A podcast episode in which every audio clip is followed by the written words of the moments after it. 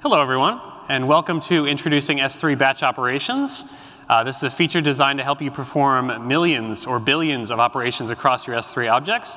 So I'm glad you all came out tonight. We're going to have a demo as part of this. I really want you to see how this feature works and uh, be excited to try it yourself. It is in preview right now, so I'll remind you now and hopefully later in the presentation as well. You can find the preview sign up on the S3 homepage. You can find it in the documentation. You can find it in kind of the announcement post that we made about the feature launching. But I'd love for all of you to sign up for the preview and, and get your hands on this feature as soon as possible. My name is Rob Wilson. I'm a product manager on the Amazon S3 team. I'm joined tonight by Matt Sidley, who's another product manager on S3, and he will be test driving our demo for us. So on today's agenda, we've got an overview of a few of the features that help you operate at scale today.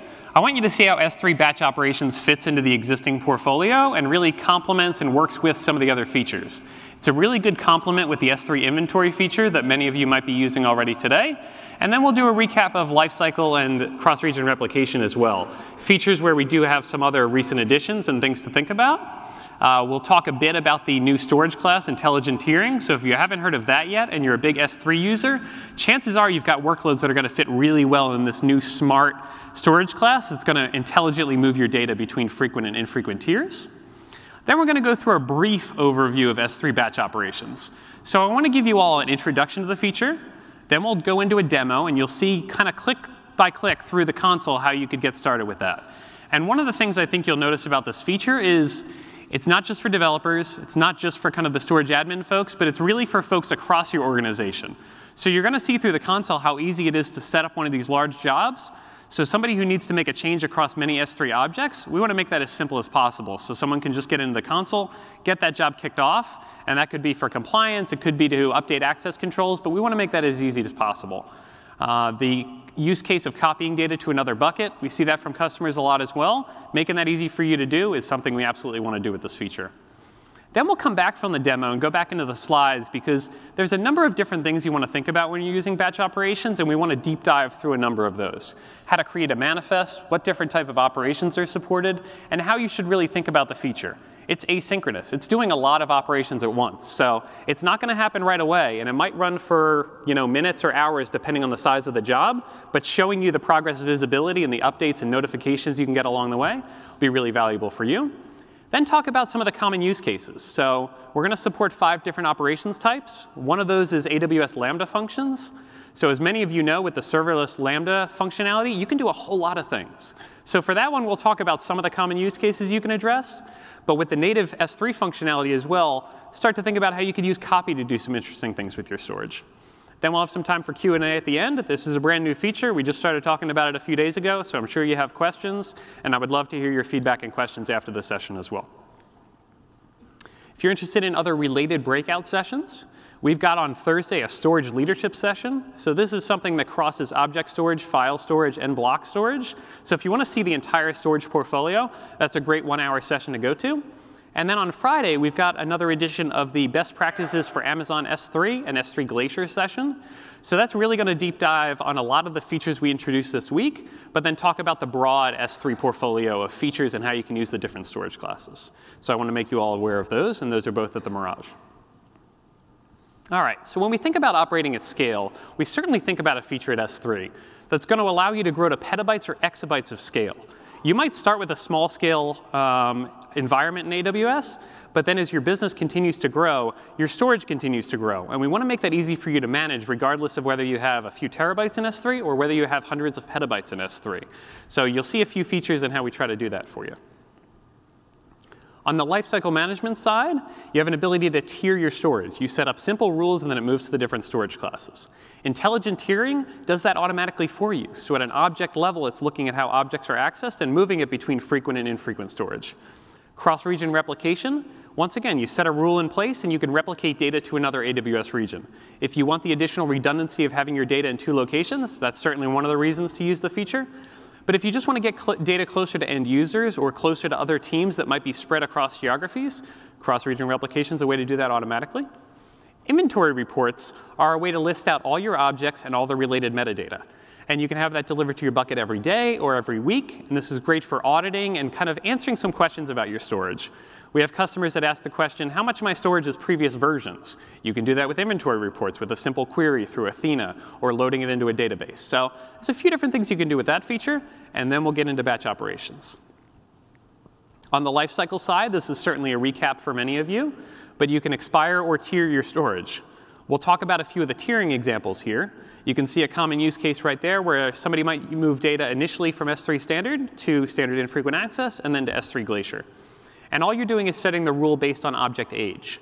So when your object is perhaps 30 days old, you might want to move it to another storage class. Here are some of the examples we have for that.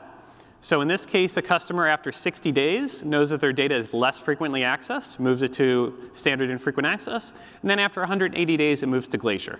This is automated. Once the rule's in place, it's going to start happening on your storage. So easy to set up, and it's automated, so it's nothing on, on you to manage it on an ongoing basis. You might also look at our new intelligence tiering, intelligent tiering storage class, and then just move the data to Glacier directly from there.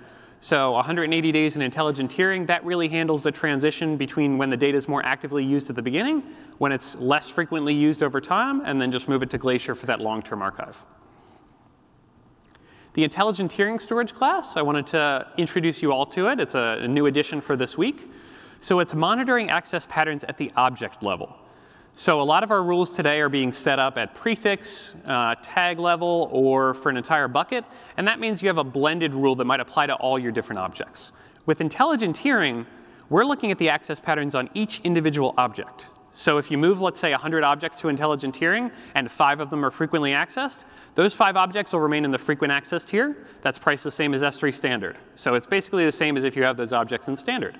And then for the other 95 objects that might be less frequently accessed, after 30 days of nobody accessing those objects, they go to the infrequent tier. That's priced the same as standard infrequent access, so you start to experience the savings of having your objects in infrequent access storage tier. There's no retrieval fees on any storage you put in intelligent tiering storage class.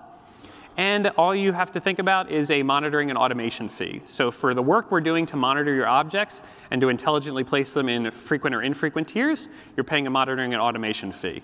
So no retrieval fees, pricing similar to standard and infrequent access tiers, and then the monitoring and automation fee. So uh, it's a great storage class when you have changing or unknown access patterns. So I encourage all of you to take a look at that. You can put data initially into intelligent tiering, or you can tier it to intelligent tiering from standard or from standard infrequent access, for example.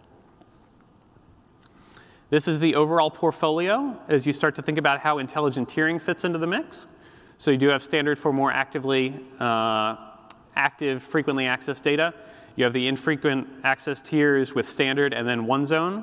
For any of you that aren't familiar with one zone infrequent access, that is data placed in one availability zone. So something to think about for maybe recreatable data, something that might not be as critical, or something that you could recreate if needed. and then intelligent tiering is a blend of that frequent and infrequent access tiers. So it's a good fit when you're not sure exactly what the access patterns are. And then S3 Glacier at that price point for long-term archive is a great fit. You also have the announcement today of a new coming storage class, which will be S S3 Glacier Deep Archive where you have a price point even lower than the S3 Glacier you're seeing here on the screen. The price point's 75% lower. So when you really want to maintain data for the long term and you have a lot of data, at that price point, you're going to be able to retain your data for that much longer in the cloud. Cross-region replication, automated feature. You specify what region you want to uh, copy your data over to, and it's replicated to that other region. You can do, set this policy at the bucket, prefix, or the object level because you can now set object tags saying what objects should or should not be replicated when they land in your bucket. You can go from any region to any region, so you have the flexibility to find the pattern that works for you. You can move to any storage class. With one of the announcements we just made this week, the direct put to S3 Glacier, you can now set up a replication policy to replicate to Glacier in the destination region so now you're blending your storage costs with a much lower number in the destination region, makes it easy to retain data and potentially replicate more data than you were today. You can also do replication across different accounts, change the ownership in the destination bucket, such that you have that much more protection against maybe a malicious internal actor. So you're worried about somebody deleting the data. Now it's in a different account. It has different ownership stack. It's a protection against somebody trying to delete the data. And then Amazon S3 inventory, as I mentioned, it's a list of all the objects in your bucket. So one of the ways you're going to see this feature tie in with S3 batch operations is that you could run an inventory report on a bucket, get that list of everything stored in the bucket, and then say, I want to copy all those objects to another bucket. And now you've already got the list because you ran the inventory report, and now you use that as the list of operation, list of objects to hand to batch operations and specify for everything listed in this manifest, take this action, and then show me the progress along the way. So it's an easy way to create that list for yourself, whether at the bucket or prefix level, as you might do with S3 inventory today. One of the other features we announced this week, S3 Object Lock.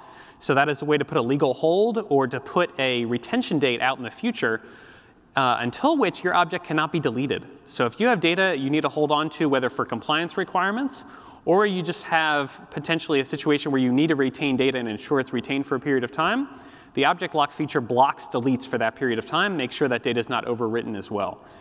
So with S3 inventory, you'll be able to see what compliant, you know, is it a compliance mode or governance mode that that retention is set to? What's the date out in the future at, up until which that object is going to be retained?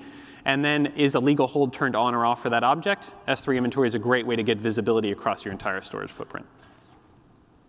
And now, back to the kind of overall theme of this presentation, uh, S3 batch operations. We'll dive in and start talking about how the feature works, and then we'll get more and more details as we go through. So at the most basic level, this is a feature that is designed to help you do things in bulk on S3. You store potentially millions or billions of objects in S3. When you need to take action across many of them, perhaps all of them, we want to make that something that you don't have to build an application to do. We're going to manage that on your behalf. You just give us the list of objects, and we will manage that throughout the process. So you specify the manifest of objects. That's stored in S3 as an S3 object. So you're saying batch operations perform an operation on all the objects you know, stored in a particular S3 object. So that's your manifest. That's the term we'll use today. Select the operation type. Could be copy, could be restoring objects from Glacier, running a Lambda function on your objects, putting object tags, or putting different object access control lists, so ACLs are what they're commonly called. So five operations you'll be able to perform on your objects. And then on viewing the progress, everything from individual object progress, so you can see the count of successful and failed operations. You're going to be able to see and receive notifications when your job proceeds through different states your job initially goes to a new state, and then it goes into a preparing state as we're reading the manifest and kind of seeing the full list of objects you submitted. Then it later moves to an active state. That's when we're calling the API for the individual operation you specified. And then it eventually gets to a completed state, for example. So you could have that notification notify you when it's completed, just so you know the job's complete. Or you could have that event trigger a follow-on action downstream. So after this batch operation is done, what operation is then happening after that once that operation is completed? You can all connect, you can connect that together using notifications so you see the progress along the way. We built this feature to make it simple for customers to do these large-scale jobs. Customers ask us things like, how do I move 300 terabytes of data to another bucket? It's hundreds of millions of objects. I don't want to build a tool that's going to do that. Maybe this is a one-time transfer for a customer, so they don't want to spend the time. They don't want to spend weeks or months of development time fine-tuning, testing, you know, verifying that that tool works for them. Just hand it off to batch operations.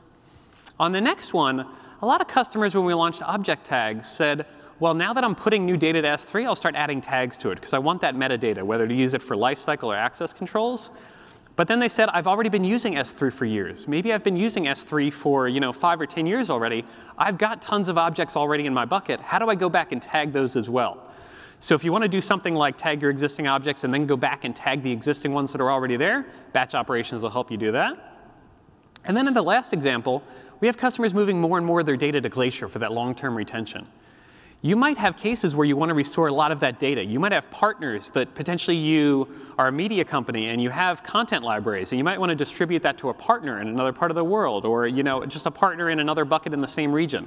You want to move that data to them and it's easy for you to use batch operations to say all these objects, send the restore request to Glacier, use a new feature which is Glacier restore notifications, and then you'll know when that data is available and you can copy it over to their bucket, once again using batch operations. So it's something that you might be doing at scale with terabytes or petabytes of data, but now you have a feature that's going to help you every step of the way to get that data distributed to a partner. It's a managed solution. It's going to handle things like retries. So some of you might be thinking, maybe I've already built a tool to do this, or maybe I've done work like this in the past. What are the kind of things that batch operations is going to take off my plate? You've got to be able to handle retries, and that's something batch operations is doing automatically. It's got to be able to scale to any size job. So as customers continue to grow on S3, we don't want to hit this artificial cap where you say, I want to do a batch operations job, but I, I hit some number where I can't do it anymore. We're going to be able to scale with you to millions, billions, maybe even trillions of objects. So as you scale, this feature will scale with you.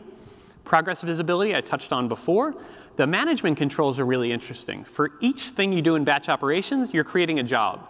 So a job might be for these objects, copy them to another bucket. That's one job. For that job, you can change this priority level because you might be running many different jobs, and it might be important that some of them complete before others, some of them run and you know use resources before other ones do. So you can change priority. You could cancel a job. You can describe that job, which is a way to get the progress of the job. So if you want to pull the progress of that job or check on it over time, just use the job ID and you can check on that individual job. If you want to list all your jobs, you're going to have that functionality as well. And that list is going to include progress as well. So potentially you can view many jobs at once and see how there are and how they're progressing along, progressing along the way. Notifications we'll touch on a little bit later. And then on the auditing side, something I haven't said yet is when customers are doing these large scale jobs, I mean, they want to make sure it was done correctly. They want to make sure that everything was completed. And if it wasn't, and there were some errors along the way, they want a way to go back and easily say, well, show me all the failed operations so then I can kick off another job to complete those as well. You've got the uh, ability here to create a completion report. And that could be listing all the operations we attempted to do or just failed operations. So you have a way to specify, you know, I either don't want a completion report because I don't I don't care. I don't, I'm not going to check on this job in the future. You could have an audit report of all the operations completed or just failed operations, which might give you a very focused list. You then take action, update permissions, for example, to correct that, and then you can just run the job again for those particular objects and get it done. So a lot of different tools here that are just going to take work off of your plate and make this a really managed, simple tool that you can onboard with. Uh, this is another way of visualizing how it works. So when you choose objects, you can use an inventory report, as I mentioned. Or you could just use your own CSV list. So you might start with something like an inventory report and say, well, actually, I want to run a query and only run something on you know, 10,000 objects, maybe 100,000 objects. So you could run something like an Athena query or do your own process to specify what objects you exactly want to apply this action to, then just write it as a CSV and store it in S3. So I'll talk a little bit about how to format that later, but it's designed to be simple. It's designed to be something that you can easily take a list of objects, create a CSV, and run this. On the operations side, this is a recap from something we mentioned before, but there's five different operations you can do. And I think we're really excited to see what people do with Lambda in this feature. Because with all the storage you have in S3, there's a lot of different APIs you can wrap inside of Lambda, or some of your own code you can say, well, this is something relevant to my business. This is some of you know, our business process that we can now push to the storage layer by just running Lambda and this, and then storing the results in the completion report, which we store. So if you have something you want Lambda to respond back with, you can put in the completion report, and then you have a list of all those responses. Or you could have the response stored in a database or whatever other service you want to connect in. And then on the progress side, it's object level progress, job level notifications as the job proceeds, and then that completion report. So a lot of things built in with this feature that should really help you get started with it on day one. Why are customers excited about this and why have we built this feature? It's going to save you a lot of development time. You're not going to have to manage your own tool or learn other services to try to build a tool to operate in bulk. We want to take that work off your hands and just let it be an asynchronous process you kick off and don't worry about again. It's simple, so folks throughout your organization, whether they're you know, deep into the code or somebody who wants to do something through the console, you can mirror all the functionality of this feature through the console experience. And then it's managed. So you're not worried about infrastructure. You're not worried about how many hosts are going to take to run this operation across millions or billions of objects. So that's the goal is to make this simple and managed for you. And with that, let's jump into the demo. All right, so Matt will be our driver here. We're going to switch over our input. Uh, so that should be good. All right, so to orient you, this is a new thing you're seeing for the first time. Some of you might have noticed some changes to kind of the S3 console, but on that left panel there, you're seeing, you know, I want to view all my buckets, I want to do batch operations, or one of the other features we just announced, block public access, is something you can set at the account level, so you have access to that on the left. Why are you seeing batch operations along with buckets? Well, if you're doing a lot of batch operations across a lot of objects, it would be potentially difficult or you know, not as useful if you were viewing that only in each bucket experience. So what you're going to see here in the dashboard you're looking at is a region-wide view. So if you have many batch operations in Northern Virginia region, you're going to see them all appear here. They could be acting across different buckets, and you're still going to see them all in one view because we want to give you that kind of command center or dashboard view of everything that's happening in your environment. Uh, you've got a couple different things you can do once you're looking at your different jobs. Uh, so Matt, we can look at the search bar first. Uh, we're just going to type in copy. Uh, so you see one job there where in the description column, somebody named this copy. They probably cloned this job from a previous one and just called it copy. Uh, so you're able to search for that right away. And then Matt, if you type in 5e, which is kind of a random string, but I'll, I'll show you guys how that applies. The job ID is a unique string. So that's something that's generated when you submit each job that's designed to be unique. So if you come into the console and you know your job ID, just plug into the search box and find exactly what job you're looking for. The way to use the description field is something you're going to create when you create a job. So make that meaningful to you. That could be a date. That could be your you know, particular user ID or your name, so you can search for it later on. Could also be a team or an application or something else that applies to this job. Uh, or it could be something about the operation. So in this case, we've got set tags on both of those descriptions, so somebody can easily know, oh, I know what this job does. All right, so we can back out of that, Matt. And then you've got a status drop-down column as well. So first, we want to see all the jobs that are not started yet. And you'll see that includes a few different kind of more granular categories. But in this case, we'd be reading the manifest of those particular objects. So you're looking there, these jobs are in a preparing state. You're using this kind of state view to say, does this match my expectations? Let's say you created a job yesterday, and when you log in the next morning, you're like, well, was it completed yet? Was it, you know, did it fail? Was there an error? This is a way to just go to that drop-down arrow and see those jobs that meet that criteria. In this case, we can also look at, if we do that drop-down and see what jobs have failed, for example. Uh, we can go down the bottom, and we're only going to see jobs that meet that criteria. There was a job. We can, if we open it up, we'll see more details about it. In this case, we'll just look at the overall dashboard view. But when you have a failed job, it's going to give you a clear status, why it failed. Maybe there was something wrong with the permissions. Maybe there was something wrong with the manifest. But we're going to give you descriptions that are easy to help you go and troubleshoot and actually get that job up and running again. Because we know you came to batch operations to get something done. We're going to make this as easy as possible to troubleshoot and get that job running again.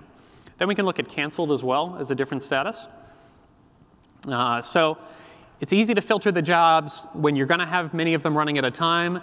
You want this visibility of maybe all the active jobs and seeing their progress, but it's also going to maintain a 30-day history of all the jobs that have completed. So after a job's done running, it's going to stay in for 30 days in this view. So you can still have that visibility, check on it. Where's the completion report stored? Grab that URL for the completion report.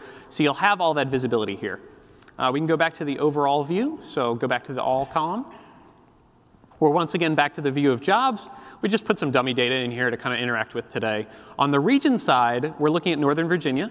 You could pull up Ohio. We could pull up any other region. So you can take a look at that real quick. You can pull up Ohio. Uh, similar data in this case, but your company might have a few primary regions it operates in. This is an easy way for you to flip through that. And then I think having that regional view should make it easy for you to say, well, I've got 10 buckets that I'm running operations on. If you can see them all on one screen, hopefully that's that much easier for you to understand progress and what's going on. Now let's go back to Northern Virginia. And then let's show them how to create a job. Let's do that. Uh, so we're going to do a simple example here where we'll use an inventory report. And then we'll just do a restore from Glacier. But we'll have some other slides later on where you can see some of the different parameters. So in this case, we're just going to run the job in Northern Virginia. I'll go into more details about that later on. Uh, S3 inventory report. Matt, you can go ahead and paste that link into the field. Uh, so in this case, we have the link for our manifest.json. For those of you that use inventory reports, there's a headline file that then identifies all the data below. An inventory report could be a potentially very large report, so we store the individual data files. All you need to worry about and specify here is the overall manifest that points to all those data files. We know exactly what to read in for, for doing the operation here. And then we don't need to specify a version ID in this case, but that may be relevant to you depending on how you're storing your manifest. We want to make sure we get the right manifest. We want to make sure we get it right, so the version field's there as you need it. And then we can go to the next screen. All right, so we'll take a look at the different parameters that you can see for some of these different ones. So Matt, you can select put copy. Uh, so this is just the copy operation as it exists today. As we scroll down a bit, you're going to see you've got paths like, OK, what's the destination? I could specify a destination bucket, a destination prefix.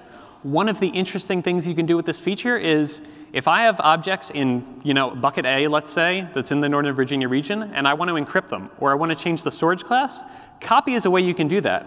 And you just copy those objects back to the same location. So if you want to just change the encryption type of an object, just copy it back to the same key where it's stored today, and just specify the encryption being server-side S3, server-side KMS. That's something you can do today to, you know, if you have unencrypted objects stored in your bucket and you want to encrypt them, that's a way to do it. And then on the other side, we have customers that might occasionally want to move data back from infrequent access to standard, for example. You could do that by just doing a copy operation and switching the storage class. So it's an option for you. Uh, Server-side encryption appears there. You specify the access control list of the object. And then you're also specifying things like tags that you might want to add. So these are all there in the console view. You're customizing exactly how this operation acts. And another way to think about this feature is batch operations is going to apply the same operation to all your objects. So when you think about any action that's going to apply to all ob objects the same, batch operations is a great fit. If you want to take a different action for each object, potentially that's logic you could build into a Lambda function and run it that way. Or maybe it might be something you want to run outside batch operations. So you can certainly think about some different use cases and what might fit in or outside of batch operations. Let's go back to the top, take a look at some of the other operations and how we can get started with those. Uh, so the next one's Lambda functions. Uh, for those that are familiar with Lambda functions, you would have created the Lambda function in Lambda. You can specify the version to make sure we grab the right version of that Lambda function. You might have edited that over time. And then it's just going to load up the description and runtime, so you can kind of verify it when you're in the screen. But very easy to get started with the Lambda, as you can see. There's very few things you have to specify on the S3 side to get running with that. On the replace all tags side, as you would imagine, the primary thing you're specifying there is the key and value pairs. You can specify up to 10 object tags per object. Uh, so you would just do that in the screen and keep adding tags depending on what you want to do. And then access control list. So if you want to update those for any reason, so these are object ACLs and who's going to have access to that particular object, this is a way to just go ahead and specify not only your account's permissions, but other accounts as well who might want to have access to those objects. And then restore from Glacier is the one we're going to do as part of this demo. So let's keep the data around for 60 days. For those that are not familiar with this feature, we create a temporary copy of your Glacier object in S3, so you can download it, use it, you know, copy it over to another location. So it's in S3, it's millisecond access, it's ready to go. And then it's just a temporary copy. So after 60 days, that temporary copy goes away. Your data was kind of in Glacier the whole time anyway. So your data is maintained in Glacier. This is really just a feature to create that temporary copy so you can use the data in a more active way. And we're going to stick with bulk retrieval because we are pulling a whole lot of data back today. We're OK with waiting a little bit longer for it, and it's a lower retrieval fee if you're using bulk. So let's go to the next screen, see what else we can specify as part of this job. At the top, we're fine with that description for today. It's just loading today's date and the description by default. But you can put anything you want there. That could be your username, could be some other details, maybe a you know, reason about why this particular job's running, maybe what project it's associated with. Anything you want to keep there then sticks with the job throughout. So it's easy for you to go back to the job history and understand why that job was run. On the priority side, let's go with priority five. So we'll talk about priority a bit later, but it's completely relative to other jobs you're doing. There's no overall like global system of priorities that your job's going to land in. Your jobs are only concerned about your other jobs. So if you have one job that's more important than the other, just set the priority number higher. Higher number, higher priority, so that matches with some other AWS features we have today. So in this case, we're going to use priority 5, and you'll see a lot of the jobs in the dashboard later are at about priority 10. So we just set this at a lower value.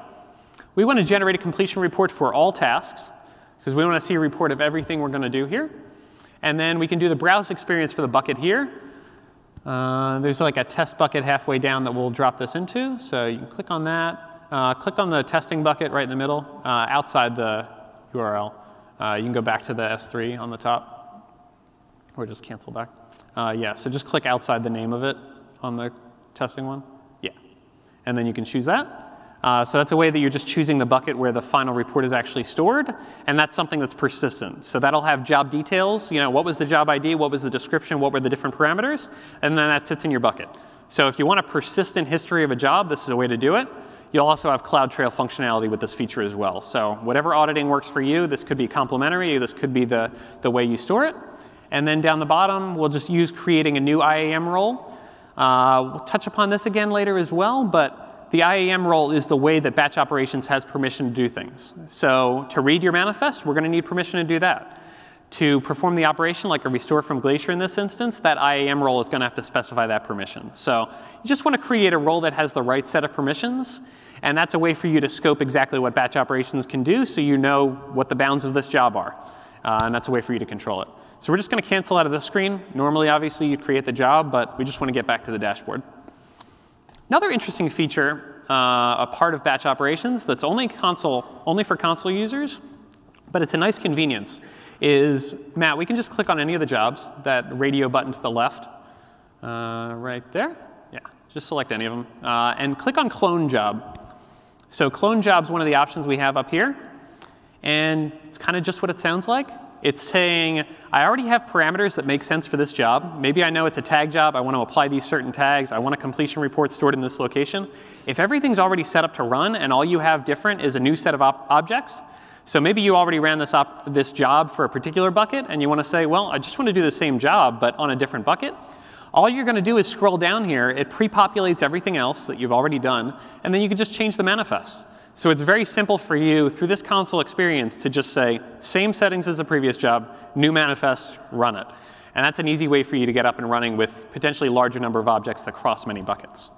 Uh, and then certainly if you're using the SDK, API, and CLI to create jobs, you can set this up to do it programmatically in other ways to actually replicate those parameters across jobs. So we can cancel out of this view, go back to the other, back to the console. Uh, so back to the dashboard view, we want to go ahead and update priority of a job. So let's go to that fourth one down, Matt. Yeah, the one that's preparing. Fourth one, fifth one, you know, to each his own. Uh, so we'll go to that one and just show you how easy it is to update priority. So we can do that at the top of the screen. Uh, right now it's priority 15, so it's going to show you the current priority. We're going to change that back to priority 10. Let's just do that. And then scroll to the bottom and update priority. And you'll see on some of these views, you know, we're going to show you the other job parameters because we want to give you that double check along the way where it's, I took an action on this job. Was this the action I wanted to take? You'll see that replicated in the next one we're going to show, which is canceling a job. So we can go ahead and save that priority change. We can show you the update on the console if we just scroll down a bit. Uh, you'll see that that priority 10 is now updated. It's simple, you know, it's not the most amazing thing that AWS has ever created, but we updated the priority and we saw a change, so we're good to go.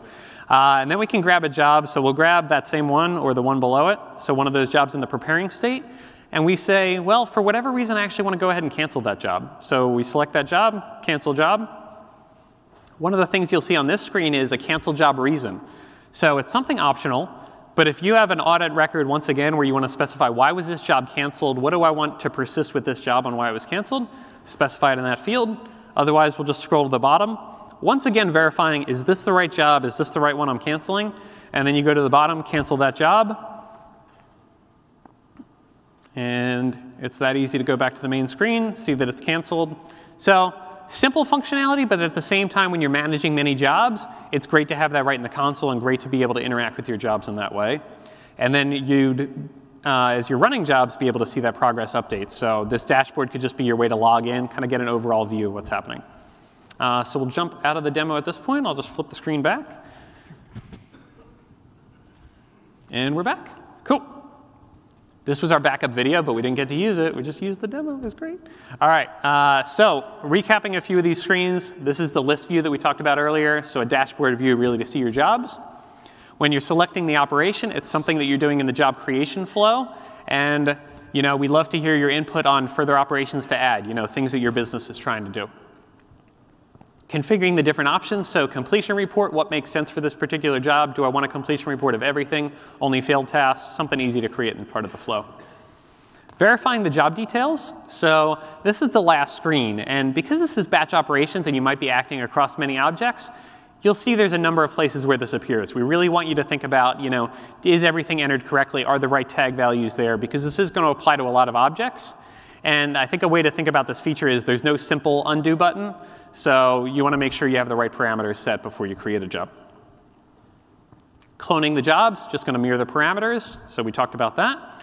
And then updating priority was a simple, easy way to kind of jump in and out of the UI to do that. Uh, canceling jobs, specify that cancellation reason if it's relevant to you. So at this part, I want to recap a few of the things we talked about so far and talk about them in a bit more detail. The manifest creation, an S3 inventory report, for those of you that use the feature today, there's many different pieces of metadata you can specify in an inventory report, and batch operations does not mind. Pick whatever inventory report works for you, and we know how to read the file. We know how to pull the relevant pieces of information out. What we're looking at is the bucket name, the object key, and then version ID.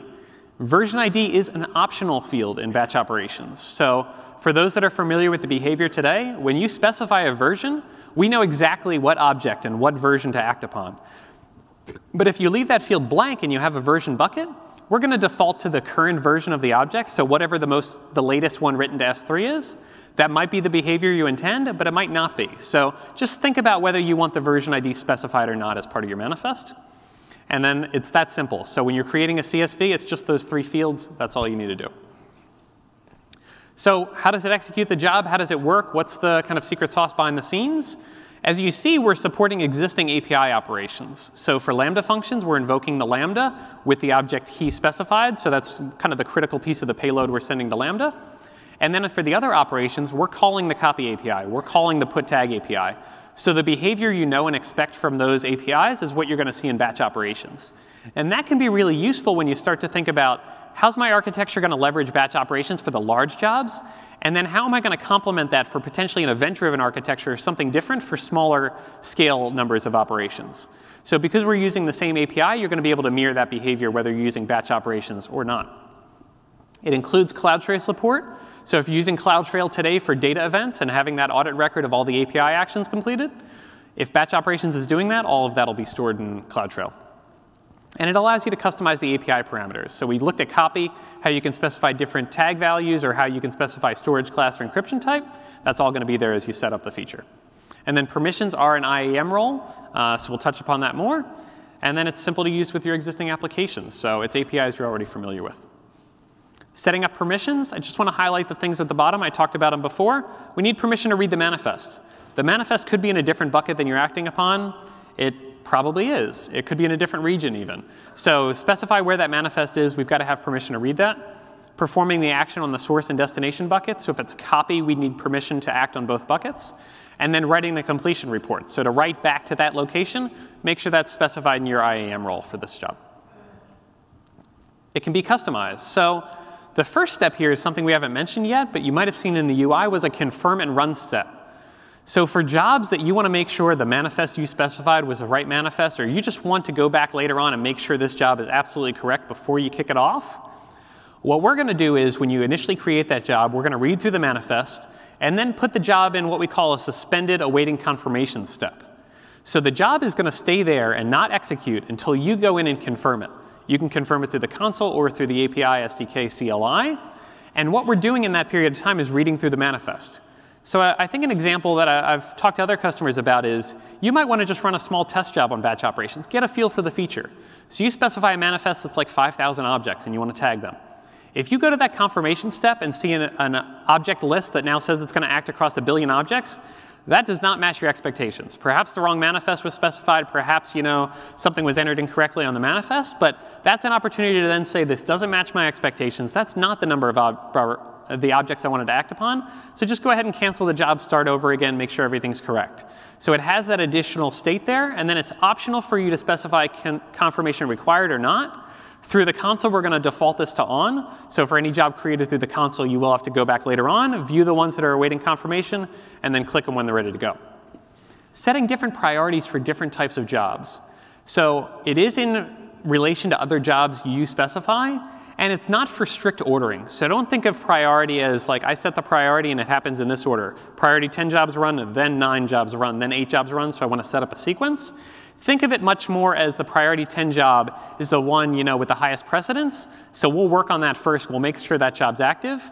And we might you know, pause a priority 9 job if we need to to run that priority 10 job. So it's more about deciding which jobs are active at a time rather than strict ordering. So uh, we don't want you to think of it that way. If you want to build this into a workflow, you probably want an external you know, service or tool to manage that batch operations is now done, now kick off the other job, and do it in that way in sequence. And then specify the information to include in your completion report. So you have those flavors of everything, only failed, or no completion report at all. You can manage your jobs. There's a number of new APIs we're introducing for this. You saw the create flows, so that one makes a lot of sense. Confirming and running the jobs is a step that you would then go in and say, you know, this job is now confirmed. That'll be an API call. Updating jobs is about changing the priority level. Describing jobs is getting the progress of an individual job. So if you want to have a dashboard or you want to update something downstream of how far along that job is, just call the individual a job ID and you know you'll get progress for that job and see how it's going along the way. On the list jobs view, it's now about having a larger view of all the things happening in that region. Uh, so you'll be able to view all the jobs and you'll have progress visibility there as well. The benefit of describe jobs is, of course, grabbing the targeted value of progress for a particular job. And then canceling jobs, once again, simple API call to kick off that action. Think about, though, that batch operations is a large-scale feature. It is doing potentially many operations at a time. So that moment you cancel a job, it may take us some time to actually go through the cancellation flow and actually completely cancel that job. So some operations may happen in the meantime. So it is an asynchronous tool. It is not going to happen kind of instantaneously that you're going to see canceled reflected on the dashboard as we did in the demo. That regional list view is going to show you everything that's going across buckets. And when you're trying to think to yourself, well, you know, do I just pick any region I want to run this job in? What, what, how do I think about that? For most of the operations, you're going to specify the region where the objects are. So if you want to tag objects, it'll be that region. And it'll just be about where the data is located. For copy, it's more about how the copy operation works. So you want to create that job in the destination region. If the source and destination are in the same region, that's pretty simple. But if you're doing a cross-region move of data and you want to copy that data across region, you'll create the job in the destination location. And that is how you create a copy job. So just think about that as you're creating copy jobs that go across region. So the execution details. So another interesting kind of automated things that are built into this feature to make it easy for you. One of them is an automated automatic failure threshold. So if something's not set up correctly on the job and operations are failing, there's no reason that you want to run that job for hours to see failures on you know, every single operation. You want to get a quick feedback that something's not set up right. You know, maybe the right permission isn't included due to a particular operation. We'll give you a, a, status you know, of why the job failed, give you the details, then you can update it and run the job for real. We don't want that to be delayed feedback that you get hours after the fact. We want to fail that job quickly so then you can get to fixing it and getting that job running for real. So we're going to wait until about 1,000 operations are completed. We don't want it to be a spurious failure where after one it just you know, kills the job but it's a 50% failure threshold. It's a fairly conservative value, but we don't want to kind of trigger on a lower number of failures. There, there may be spurious ones along the way, or there might be a permissions thing for a particular prefix. So want the job to keep running. If more than 50% are failing after 1,000, at any point in time for the rest of the job, it'll just fail the job, and then you can get to correcting whatever issue there was, and then run the job again. And then the speed can adjust. So for those of you who might be doing things in bulk in S3 today, you do want to think about you know, the speed of running that operation. You know, how many hosts, what's the right speed for kind of my storage footprint? Because you might have production running applications running as well. And when you're doing something like copying data across region, that might not be the most critical thing happening if you're serving customer data at the same time. So batch operations is going to think about how much traffic it's driving to your bucket such that we're not interfering with those production applications. So we, we want this to be a background process that runs, still completes your job in a reasonable amount of time, but for the most part, this is happening in the background. Uh, operations are automatically retried, so we're handling those retries at the batch operations level. It's not something you have to worry about. And then Lambda functions, because we're using the request response version of Lambda functions, you can talk back to batch operations. So if the response is that something in your Lambda function is seeing a throttle downstream in maybe another service or another you know, tool you're using, it can pass that feedback back to batch operations, and batch operations will slow the rate of execution of the Lambda functions to adjust to that, kind of optimize for whatever your footprint is and what's happening inside your Lambda function. Uh, so that's something that's just built in. And uh, the other point I mentioned earlier is that the Lambda function can also then return other results, which might be something that's just stored in the completion report. So potentially something's calculated or metadata is going to be stored later on. You can write that back as well using the Lambda functionality. Job progress and notifications. Use describe job, use list job to see how your jobs are proceeding along the way. And then on the list view, it is a paginated call. So if you have thousands of jobs running, just call list multiple times and you'll see the paginated view and you'll see everything you need to see. And then CloudWatch events is the way that you can then take that notification about a change in your job and then pipe it through SNS or other sources to then fan out that message to whatever follow-on process or just to your own Slack channel to kind of see how your jobs are doing. And then the management console, as you saw the dashboard view, easy way to see your jobs. Completion reports. So mentioned them a few times, but kind of what's going to be stored there. So it's going to match your manifest in the sense that it's showing you bucket, key name, and version ID. The order might be different from your manifest because we're doing so much fan out to try to complete this job faster. But you're going to see the bucket key name and version, so you can map back to the original object specified in the manifest. It's going to tell you whether it succeeded or failed. So did the operation work on that object? Did it not? And if it didn't, particularly, what's the status code of the error? What's the kind of error description? And then any kind of detail or result set. So things returned from your Lambda function, for example, they would live in the completion report. So you've got a number of different things you can do and query with the completion report once you get it. When we think about common use cases, I want you guys to, to think about a few different things you can do with the existing set of operations. I think the, the feature might fall into two worlds. For customers, you might find different things interesting here. So for recurring workloads, like applying new object tags to drive lifecycle policies, that may happen on a recurring basis. Perhaps some other workflow completes in your environment, and then you know, well, all this data is no longer necessary. It's temporary. I might still want to change my mind, you know, for a short period of time, but for the most part, that data is temporary. I want it to delete. Just apply the object tags, and then that process will kick off. So it won't happen right away as if you had done the delete call, but you can apply those tags to indicate what's the right lifecycle for that data. You could perform bulk Glacier restores. So that might be something you do at the end of every month to run a billing report. It might be something you run annually. You can do that with batch operations. Uh, standardizing data formats. So a lot of customers are building data lakes. They're storing a lot of different data in S3, and it might be stored in many different formats. Lambda could be the way to make that a more uniform data store, so then you can query it that much easier. And then copying data to back it up. So potentially something, once again, happened as part of a workflow. There's data that's now derived that I want to copy to another location. You could use batch operations for that. And then those one-time changes as well. So many different applications or many different users might be writing data to your bucket, and you want to update those object ACLs to make sure the permissions are set the way you want them to be set. Use batch operations for that. You could move data between different storage classes or change the encryption type using copy. So that's copying it back to the same location. You could use Lambda functions for creating thumbnails. So it's a common use case for Lambda today to use it with event-driven architecture where a new object lands in your bucket and events triggered, that Lambda function runs and then creates a thumbnail and stores it in another bucket, another prefix. So you have that already built into your workflow. Now you can do this with your existing library as well using this feature. Copying data to another bucket might be a big one-time migration, might be standing up a new region with test data or kind of the initial footprint of what you need to run an application. That's an easy fit. And then bulk tagging existing objects. So talked about that use case earlier where you can do tags on the puts, but then how do you address the existing objects? Batch operations could be a great fit. So replacing tag sets, you see the functionality there. Might be different departments you want to apply, different projects, and then when that's done with, you can write a lifecycle policy to expire it. An interesting caveat I'll add for object tags, for those familiar with the feature today, you're updating the entire tag set.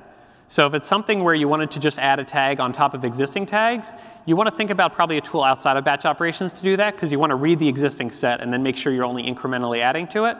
If you have no tags today and you want to stand up kind of a new tagging environment or a new tagging system, then batch operations is great because you're writing the full tag set. But when you want to do a smaller manipulation of tags, maybe update certain things in tags, you might want to do that on a one-off basis. Restoring objects from Glacier, simple to just specify restoration duration and then the type of retrieval. Putting new access control lists, easy to specify many different users. For the copying objects, this is also a way to think about kind of changing your key naming structure. So if you have potentially longer key names today, with the introduction of our performance improvements, you might have had hashes in front of your key names, and now you want to go to prefixes and have something much more clear cut where you know that certain types of data are stored in different prefixes. Take that data, copy it to potentially the same bucket or a different bucket, and you can also add a prefix in front of that data. So you could write all the existing data to a prefix that's all under photos, for example. So it's in a bucket under the photos prefix. It's all stored in there, and now you can write rules around based on that prefix. So the photos prefix might have its own lifecycle policy, might have its own access controls, and that's a way to kind of change the key name and add those prefixes at the beginning of an object. Invoking Lambda functions, I mean, the sky's the limit as far as how many things you can do in Lambda. You've got a 15 minute time limit now for Lambda functions, so you've got the flexibility to do that much more as part of your Lambda function. And then uh, there are many different functions already written today in the serverless application repository. So these are functions written by others, maybe written by other AWS services. So take a look at that if you're looking for ideas, looking for ways to get started with Lambda. Uh, we'll open up for some time for questions now, but I want to remind you all the feature is in preview today. So I encourage as many of you, all of you, to go and sign up for it. It's on the S3 homepage. There's an easy link, and then you can find that in other places in our documentation as well. I'll also say thank you on behalf of myself and Matt, and then uh, fill out the survey. Thank you.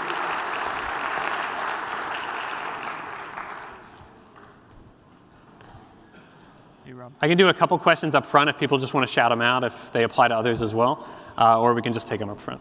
Go for it. Okay, that's a good question. So uh, this gentleman was asking about delete as a bulk operation. Certainly customers have workflows that might need to delete many objects at once. I think that's great feedback for us. Um, I think the other thing we'd like to know from customers as you're all providing feedback is what kind of controls might you want in place for deletes that maybe you don't need in place for the other operations. Uh, but that's certainly something that I think um, would be an interesting one to add to this feature. Uh, so thanks for that feedback.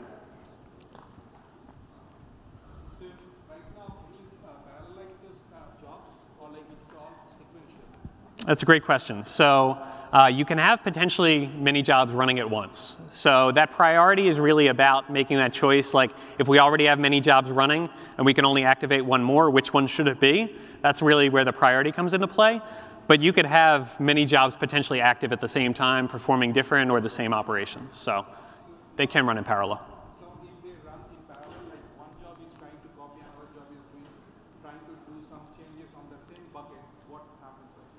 Great. Yeah, so a couple things kind of embedded in that question. This gentleman was asking about running jobs in parallel. I think there's a couple things to think about. So for those that are familiar with kind of S3's performance limits and kind of the best practices and kind of how much throughput you can expect from S3, if many different jobs are trying to access the same objects, you might see you know, a slower amount of throughput for each job because all of those are trying to access the same object. So it might be taking the same amount of TPS and then splitting it among potentially different jobs.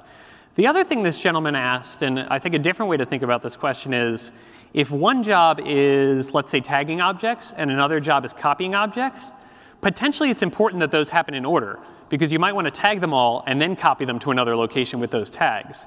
If those jobs are happening at the same time, some of the objects will be tagged before they're copied, some of them won't be tagged before they're copied. So that, when you're thinking about multiple jobs, you might want to think about you know, does this have to be done in order? And do I want to verify one's complete before the other one kicks off? That would be a great example to kind of think about that. Uh, I saw that one. Sorry. Do you get the does it roll back to the previous state? Uh, great question. So this gentleman asked about canceling jobs. Does it roll back to the previous state? So let's say you created a large job and 50% of that job's already completed and you're adding tags. Those are kind of individual operations that are already completed. So that's where I think the completion report comes in handy, where if you did complete that, if you did cancel that job, you now have a completion report saying all of these operations were successful on these objects. All of these you know, objects were not addressed, and you know, the operation was failed or was canceled ahead of time. So then you can think about what state am I in now, and when I do create maybe another job to complete that task, what objects should I specify? Uh, we'll take one in the front. Can you use a completion report as an input for the next job? Uh, that, is, that is great. I think um, right off the bat, you would uh, have to take that and create a new CSV. Uh, but I think that's an interesting one for us to think about how we kind of tie these things together. So um, that's a great question. Uh, I'll take one from this side now. That gentleman standing up. Yeah. Cross-account copy, very common use case. So the gentleman asked about, can I copy cross-account? Yes, you can. The only thing to think about in that case is permissions. So certainly you'll need permissions to access both accounts, but we see that commonly from customers. There are a lot of customers, I like to, I've heard the term from others before, meet me in the cloud. If you have different customers, you know, with buckets in Northern Virginia, let's find a way to work together in the cloud so we're not pulling data up and down and so forth. So you'll be able to do that. Um, one from the middle. Uh,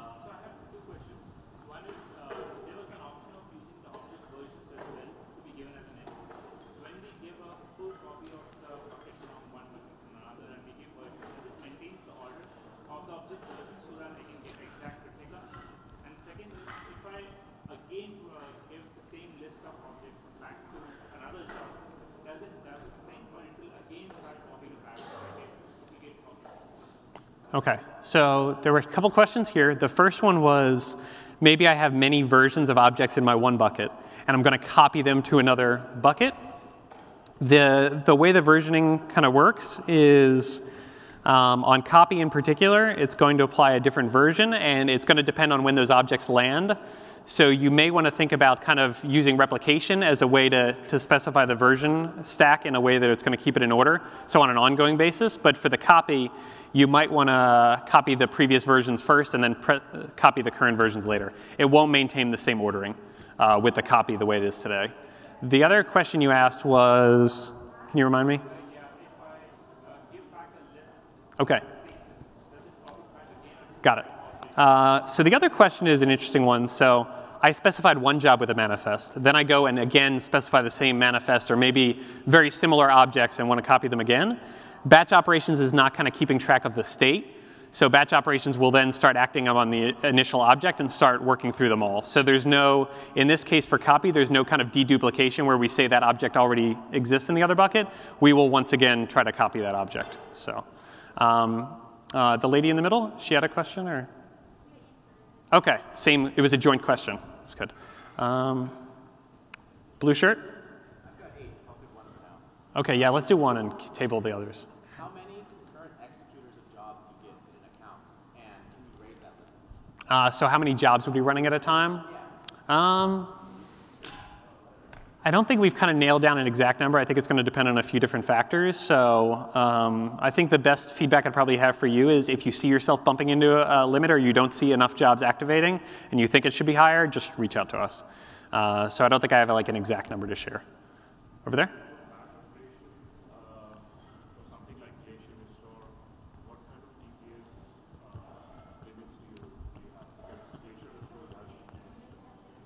Yeah.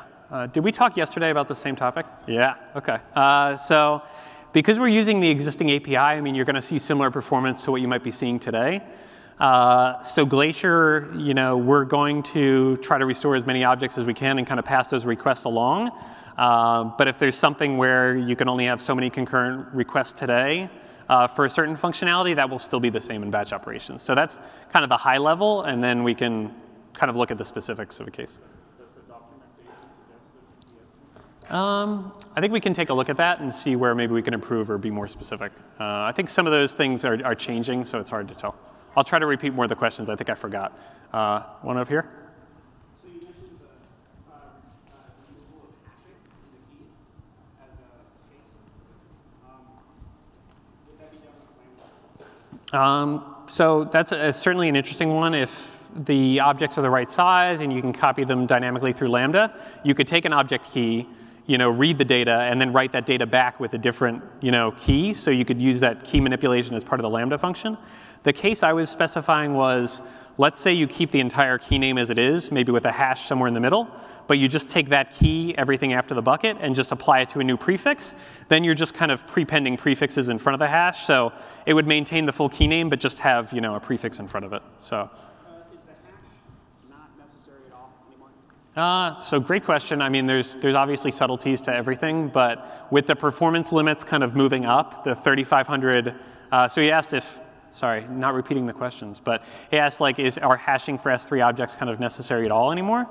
Uh, what we're seeing with a lot of customers is with 3,500 kind of write TPS right off the bat, 5,500 read TPS, and that's per partition.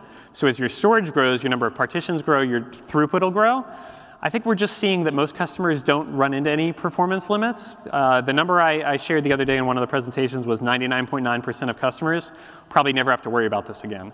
The pattern where you might still think about like, should I you know, try to work with S3 ahead of time if I have a product launch and I'm going to skyrocket to tens or hundreds of thousands of TPS right off the bat? There might still be some work we can do to optimize that for you. So, oh, I'll, I'll take another one and then we can talk afterwards.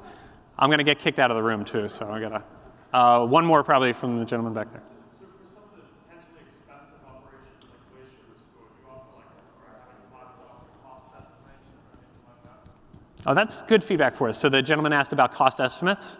Um, I think as you guys can imagine, if you're doing something across millions or billions of objects, there's requests, there's potential retrieval kind of per gigabyte for Glacier. Um, I think that's great feedback for us to kind of think about a cost estimate or something else we could help provide you. Uh, so that's good. So I'm going to turn in the microphones. We'll probably meet out in the hallway if anyone else has questions. Thank you all for your time.